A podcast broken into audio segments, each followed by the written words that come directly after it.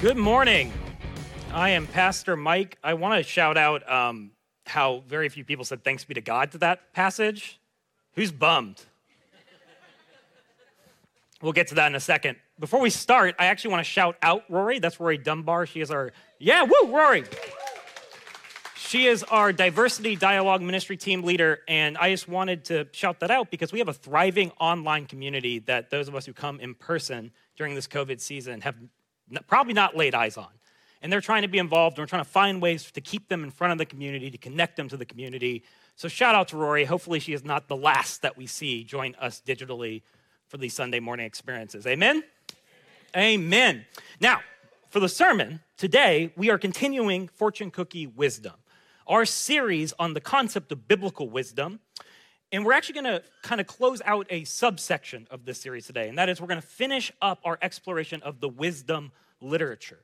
That is the four Old Testament books that explicitly explore these different perspectives on what wisdom is.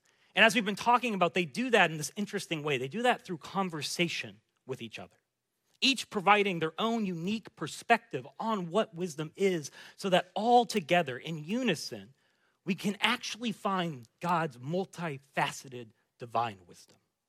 And thus far, we've covered three of the books that is, Proverbs, Song of Solomon, and Job, which means we have one more to go through today. But first, let's talk about my Nana. That is my grandma. Look at little Mike. Behold, I was small once. I met Nana around the age of 10 after she had moved to Tallahassee for reasons that at that time I didn't really fully comprehend. And ultimately, that didn't matter because we started spending a ton of time together quickly. And y'all, I loved Nana. She taught me all sorts of things, like how to paint, she shared my, her stories with me. She gave me tons of candy. It was dope. But she had not given me dope. It was dope. Very different. I found that on my own later. Anyway, moving on. But what I only understood later in life was that one of the main reasons she moved to Tallahassee was actually because she was very sick. She wanted a relationship with us, her grandchildren, before she died, which was imminent. I will always remember getting picked up from elementary school early and learning that she had passed away. It was the first sense of the finality of death that I can recall in my life. That first realization that there was this person who I loved that I would never see again. Now, I'll also always remember how we set out soon after fulfilling her final requests most of which were quite normal, but one was definitively not normal. That is, she wanted her ashes spread in her favorite spot, which was the Rose Garden of Disney World. And you might say, oh, that sounds nice, but I want you to actually think about the implications of what I just said. Does Disney welcome people to dump their dead loved ones in their parks? Yes or no? Who wants to take a guess? Big time no. See, what followed was something that could have only happened pre 9 11. That is, in an effort to honor Nana, we smuggled her ashes into Disney. And obviously, we couldn't sneak her in with a coffin or urn, those don't really fit in a purse. So we used the next best container big gulp cups. Because who checks the content of big gulp cups? Not Disney. Spoiler, it worked. I remember being so afraid we were going to get caught. We weren't. And we were able to lay Nana to rest in her favorite spot where she still resides amongst the roses. So next time you go to that park, yikes. it's a funny story, right? It's absurd. It's real, in case you doubt that. But it's funny. However, beneath its absurdity, something else happened that day that's a lot less funny. See, for the first time, it hit me that this is our fate. Myself, loved ones, enemies, no matter what we've done, who we are, what we've accomplished, all of us will end up in this cup eventually.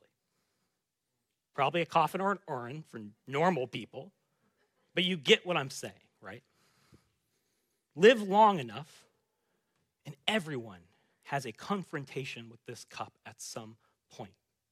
Our impermanence, mortality, the fact that to be human is to fundamentally know that one day you will die. Who's bummed yet? But it raises important questions, does it not? This confrontation that we all must face. What is wisdom in facing death? How do we live wisely as we see this cup at the end of our lives on this earth?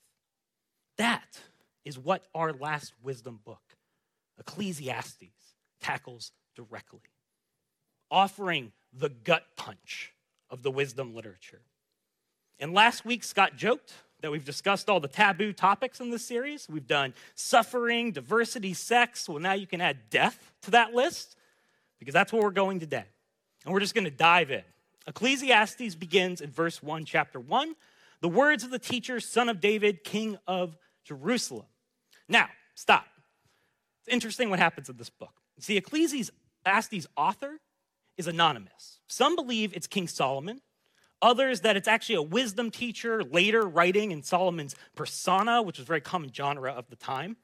But neither interpretation actually changes the book's message because ultimately the focus of the book isn't on the author. It's on this central character that he introduces in this opening line, this figure called the teacher. And the teacher is meant to be the epitome of the kingly voice of Israel's wisdom tradition. The author only speaks in his own voice in the introduction we just read, and then at the book's conclusion. And it's the teacher's voice that comprises the majority of the book. The author simply wants us to hear what this wise teacher has to say. And the teacher offers an incredibly unique perspective in this wisdom tradition. Rather than do what the other books that we've looked at do, which is that they focus on old, time tested, generational wisdom, the teacher's wisdom is explored purely through lived experience. Essentially, I've seen and done it all, and here is what I have learned. And y'all, his experiential wisdom is unsettling. It's jarring. You'll see why in a second. It centers around two key phrases that are introduced repeated or immediately and repeated over and over again in the book. We find in verse 2, meaningless, meaningless, says the teacher utterly meaningless. Everything is meaningless. What do people gain from all of their labors at which they toil under the sun? Meaningless and under the sun get repeated more often than any phrase in Ecclesiastes. And we have to gra- grasp both phrases to really understand the book and what the teacher is trying to say. First, under the sun. This refers to life in this world as we know it. This world that is paradoxical, mysterious, and chaotic, as Job taught, that there are no perfect formulas that we can navigate it with. This world that's simultaneously good and broken at the same time. Beautiful, and yet not quite as God intended. And what's life under the sun like? It's meaningless, the teacher says. Now, this English word is misleading. It infers that life has no purpose, correct? That's what meaningless means. It's not what the teacher's trying to say at all. You see, in Hebrew, the word here is havel. Who say it with me? Havel. That was terrible. I'm just kidding. You guys did great. Havel literally translates as mist or smoke. Smoke, smoke. Everything is smoke. That doesn't make any sense. But aha. You see, the teacher uses it in Ecclesiastes to mean something different. He uses it as a metaphor. A demonstration actually captures what he's doing pretty strongly. And I know you guys like props. So, smoke is something that we can see, but when we try to grab it, we can't, right? It's something that looks solid, but when we actually try to reach for it, it kind of slips through our fingers. Are you tracking with me? It's almost like there's nothing there when we actually try to grab hold of it. That quality is what he means by life under the sun is Havel. It's fleeting, More so, like smoke, it's defined by enigma, this absurd quality that we all kind of sense but don't often talk about. Even the most solid seeming things slip through our fingers when we actually try to grasp onto them and hold on to them in our lives. Good times fade before we can appreciate them. Just when we start to succeed after all of our hard work, bam, tragedy strikes. We all say we want justice, yet when you look at the world we've made, the righteous suffer and the wicked succeed. Every time we think we have figured out how this world works, bam, something undermines our system of thought entirely. No matter how simple, permanent, or clear things seem under the sun, life proves ungraspable. Does anyone get what I'm saying? The teacher isn't saying life has no meaning. He's saying, I've done it all. And I have found that this life under the sun is constantly Havel. It's an enigma. It feels absurd more often than not. Who's bummed? Well, it gets worse. Because from here, the teacher has one goal, and that is to prod us into something that I call deconstruction, to identify where we try to create meaning, significance, and identity from what's Havel instead of God. And then prove to us through his strong logic that such efforts are stupid, foolish, absurd, which sounds harsh, but Ecclesiastes is wisdom for a reason. You see, the teacher knows that though painful, deconstruction is a necessary act in spirituality. That, like plants, faith requires pruning to be healthy. The identifying and cutting away of false hopes, delusional expectations, silly illusions about how this world works. These things have to be pruned so that healthy faith can grow and replace the gaps that are created. Healthy wisdom comes from pruning in the teacher's mind. A healthy wisdom that can survive the absurdity of life under the sun. That's Ecclesiastes' goal. But first, we must prune away where we've trusted in smoke. So, the teacher arms himself with what he believes are three realities that render Havel our attempts to create our own meaning, significance, and identity apart from God under the sun. They're everyone's favorite the march of time, death, and luck. And with these realities, he sets out smashing what we most often engage as if they can create meaning, significance, and identity wealth, status, pleasure, and work. Who likes those things? Get ready, because it's brutal, y'all. The teacher will say essentially, so you believe that you can create meaning, significance, identity through acquiring wealth and status. That's so nice that you think that. But then he'll prove that time, death, and luck expose such pursuits as foolish in this area.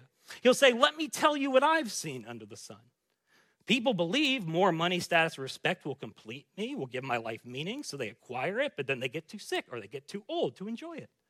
They get everything they ever wanted and they still get depressed. At the end of their lives, they still regret all the time that they lost acquiring it, all the things they missed in that pursuit.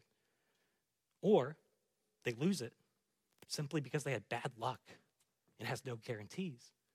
And even if they don't have any of those things, guess what? One day they're still going to die. No matter how rich they are, how respected they are, and when they do, they're going to discover that none of it comes with them. And then they leave it to their spoiled kids who waste it. That's the nature of wealth and status under the sun. Thus, relying on it for life's meaning, y'all, that's grasping at smoke, expecting to find something solid. That's Havel. It's absurd. Well, what about pleasure, we say? YOLO, right? I'm here for a good time, not a long time. Ecclesiastes 2:10. I decide, denied myself nothing my eyes desired.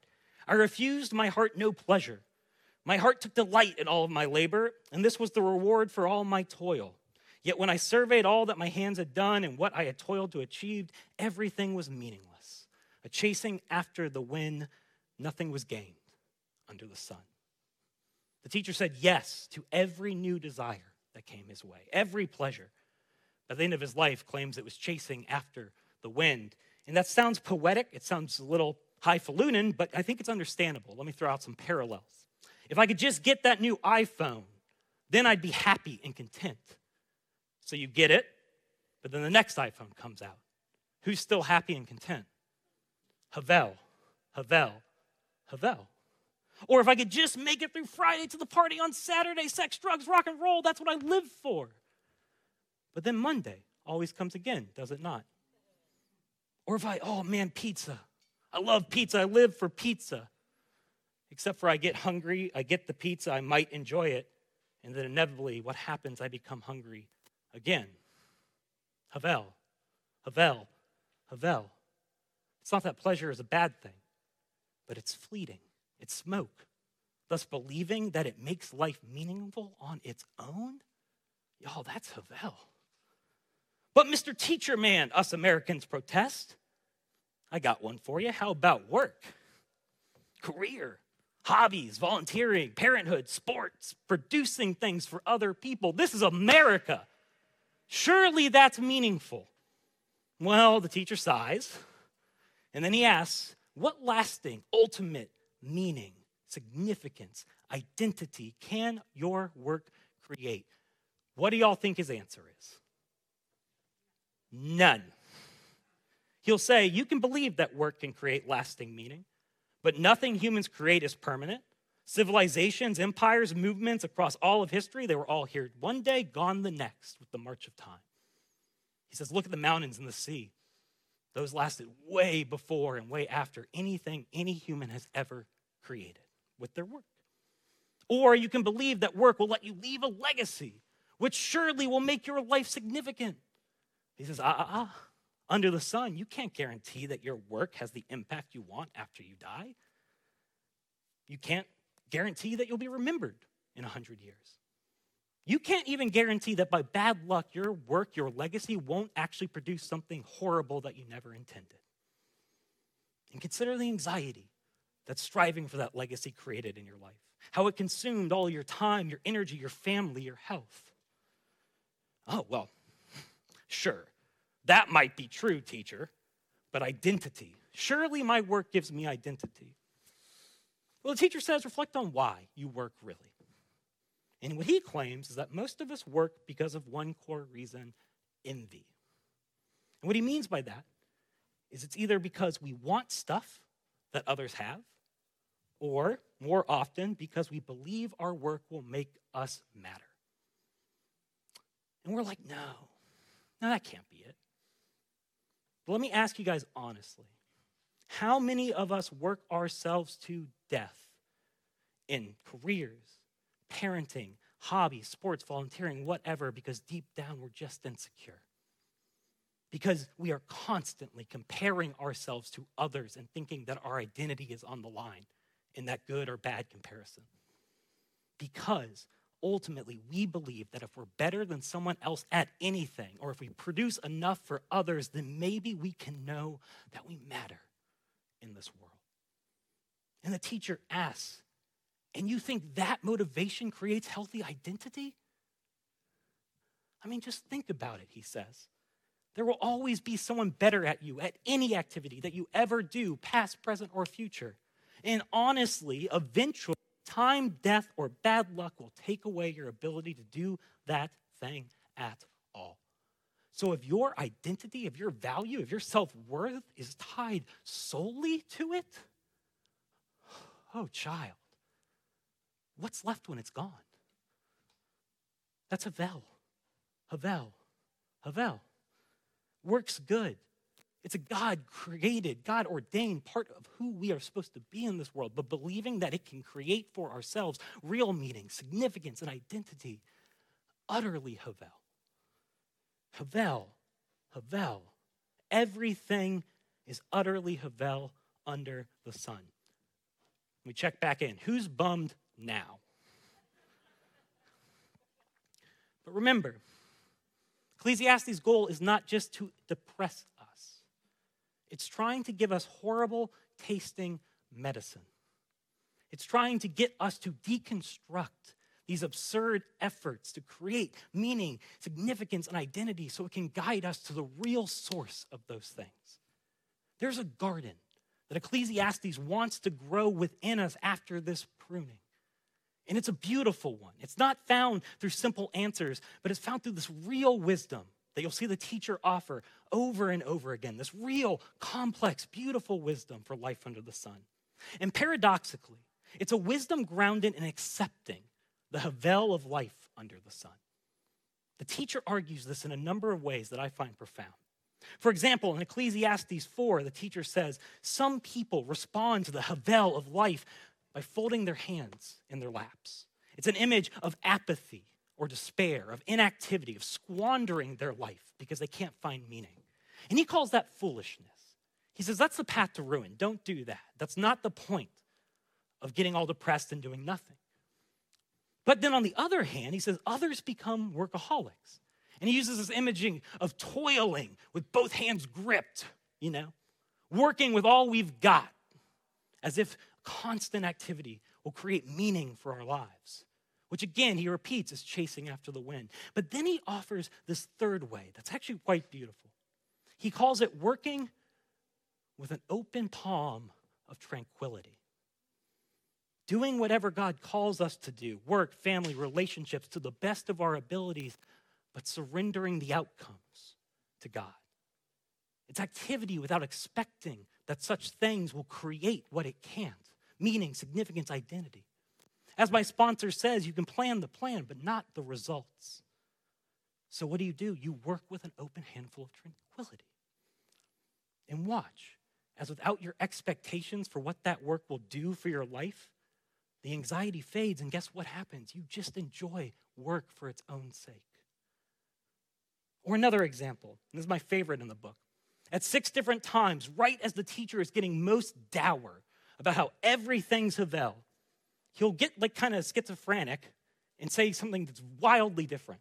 He'll say something like this Ecclesiastes 9 7.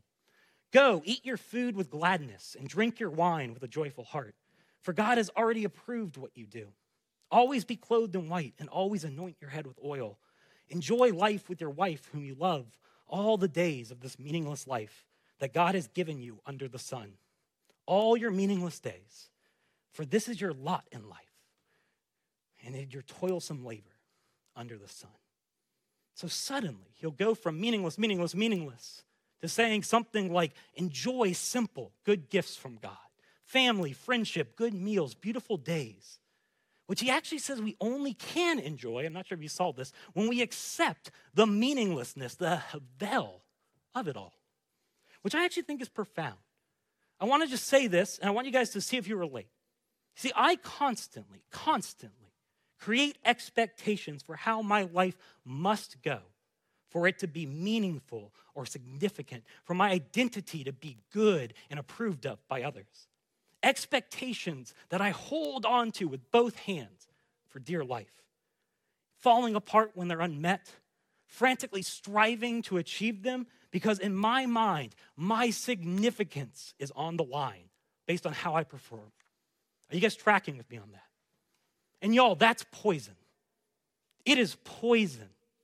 I must be the best pastor to be significant in this world, so I work late and neglect my wife. I must achieve every to do list for this day to be meaningful, so I skip lunch. I skip the conversations with real human beings around me. I must create a good identity, my identity, by being the best parent, which is scheduling every second of every day for my child to make it perfect, so I never stop and just enjoy my children. I never stop and just enjoy the giggles, the goofiness, the smiles, the play. Think of all that we miss trying to create what we fundamentally can't under the sun. It is Havel, y'all. But this is what he's trying to get at when I recognize that these things work, wealth, stuff, pleasures, plans, even family are Havel. When I stop trying to use them to create my meaning, significance, and identity, which they cannot do because only God can do that. When I stop that foolishness, then what happens? I stop imposing upon them expectations they can't meet. I stop trying to control them, manipulate them, micromanage them into being what I think they need to be. I actually just let them be what they are, as they are. And I actually find that I can enjoy them. I actually experience these everyday moments that are my life. These moments that if I miss enough of, I miss my life. I sit back, spend time with friends, enjoy the process of my work, savor the good days, because one day they'll be gone, and that's okay, as long as I experience them and I'm present for them. I was listening to a Bible Project podcast on this book, Ecclesiastes, and they shared this quote from Blaise Pascal, a mathematician, that I think is, it just nails this sentiment. He wrote this We're never satisfied with the present. We anticipate the future is too slow in coming as if we can hasten its course. Or we recall the past to stop its too rapid flight. We are so unwise that we wander about in times which are not ours and do not think of the only time which actually belongs to us, the present. We are so idle that we dream of those times which are no more, and we are so thoughtless that we overlook the only time that we have, the only time that exists. It's because the present is generally painful to us, so we seal it from our sight because it troubles us. And it happens to be delightful to us, well, then we regret to see it pass away. We try to sustain it by the future and try to control matters which are not in our power, preparing ourselves for a time that we have no certainty of reaching. So, we should examine our thoughts, and we'll find that they are all occupied with either the past or the future. We scarcely ever think of the present, and when we do, it is only to take flight from it in an attempt to arrange a perfect future. The present is never our end, the past and present are our means. The future alone is our end. And so we never truly live, but rather hope to live. And as we are always preparing to be happy, it is inevitable that we should never be so. There's a gift in acknowledging that meaning, significance, and identity aren't on the line when I engage these activities and these people in my life. The gift is that I can be present and grateful for them instead of seeing them as some means to an end that I'm not even guaranteed of. And finally, the author returns evaluating and affirming the teacher's wisdom. He affirms that this deconstruction is wise, that's necessary for good wisdom. Though he does offer an insight, which is that it's not all there is. Essentially, he says, get shaken up, that's good, but Make sure that you then allow that to form a healthier spirituality, grounded in God alone on the other side. Essentially, we're not just doing surgery and cutting off limbs, we're doing it so we can have those things replaced with something better. And then he concludes by adding two final components for life after deconstruction. Ecclesiastes 12 13. Now all has been heard. Here is the conclusion of the matter Fear God and keep his commandments for this is the duty of all mankind. For God will bring every deed into judgment, including every oh sorry, including every hidden thing, whether it's good or evil. And what he's getting at is this two components as we move forward. The first is trust. This is very much like Job, if you remember that sermon. He says, Live wisely, but don't think that wisdom creates for us some formula that we can use to always get what we want. Don't think that by doing good, you're assured success and great things. Sometimes suffering will come under the sun, even if you did everything right. So instead, trust. Do your best, and when things don't go as planned, accept the havel of life under the sun. Have that open palm of tranquility, knowing that you're only responsible for what?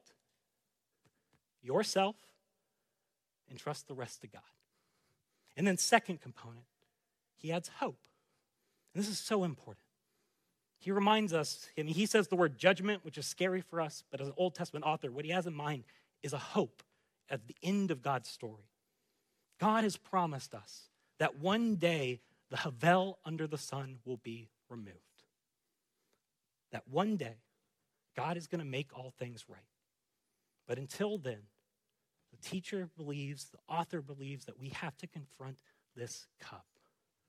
There's also one of the beauties as Christians, as we know, a part of the story that the author of Ecclesiastes did not, which is that we know that we can face this cup with a profound resurrection hope. That we can face it knowing that Christ's resurrection means that it has no power over us. We still have to confront it because this life ends, but we can do so with hope and the promise of God. Surrender, presence, gratitude, hope. These transform everything under the sun. I don't need to be significant. My significance is found in the story of a crucified God who carried the weight of significance for me so I don't have to. I don't need to build my own meaning. Meaning is a gift, it's something that I experience when I'm present for this brief life that I've been given. I don't need to create my identity because in the biblical story, y'all, your identity is given, not earned. It's not created by you, it's spoken over you. Release your insecurity. You matter. You're valuable not because you're some victor in this weird competition amongst human beings under the sun, but because you are a beloved child of God. Period. You can add nothing or subtract anything from who you are. You're a child of God. that significance, meaning, and identity that survives the havel of life under the sun, and it's freely given. So, reflect during this song. Where do you need to deconstruct efforts to create meaning, and significance, or identity? From what smoke? Where do you want to be more present and grateful, good times and bad, because you know it's all a gift?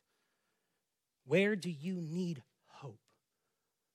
under the sun from a God that said evil and decay and death will not get the last word on his good world. Ecclesiastes offers you good news and wisdom in that area. We just have to be willing to listen. Amen. Amen.